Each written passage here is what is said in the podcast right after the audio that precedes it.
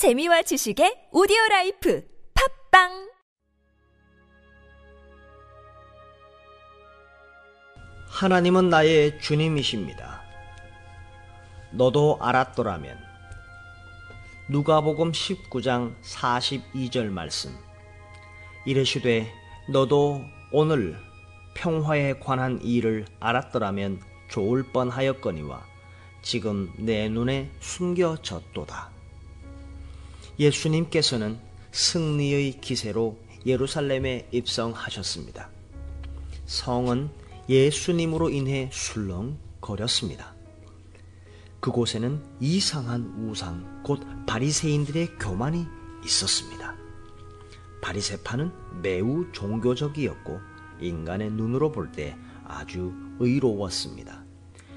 그러나 회칠한 무덤이었습니다. 최근 나의 삶에서 나의 눈을 막고 흐리게 하는 것은 무엇입니까? 내 안에 이상한 우상이 있는 것은 아닙니까? 우상은 멀리하고 싶은 끔찍한 괴물이 아니라 오히려 내 안에서 나를 휘어잡는 성향입니다.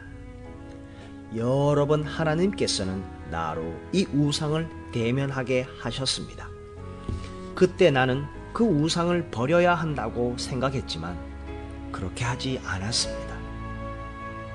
우상으로 인한 위기에서 간신히 벗어났지만 여전히 나 자신은 그 우상에게 빠져 있다는 것을 발견합니다. 마음에 거리낌이 전혀 없는 그 뭔가에 눈이 멀어 있습니다. 정말로 끔찍한 것은 하나님의 영이 우리에게 아무 방해 없이 찾아오시는 장소에서도 우상에 빠질 수 있다는 사실입니다. 이러한 상태는 하나님께서 보시기에 더 큰 죄를 쌓는 것입니다. 너도 알았더라면 하나님은 그리스도 예수의 눈물을 가지고 우리 마음 속에 직접 말씀하십니다.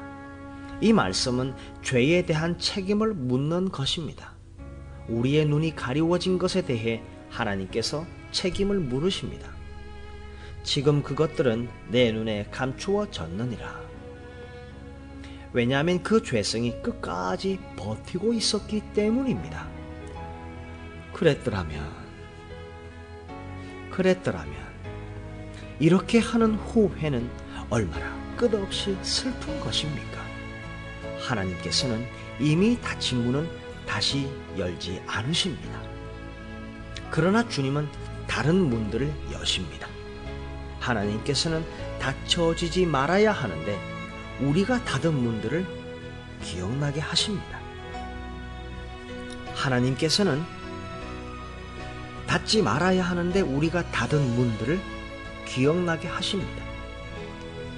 더러움에 양보하지 말았어야 할 귀한 생각들을 떠오르게 하십니다. 하나님께서 과거를 기억나게 하실 때 절대로 두려워하지 마십시오. 기억이 자연스럽게 그 역할을 하도록 내버려 두십시오.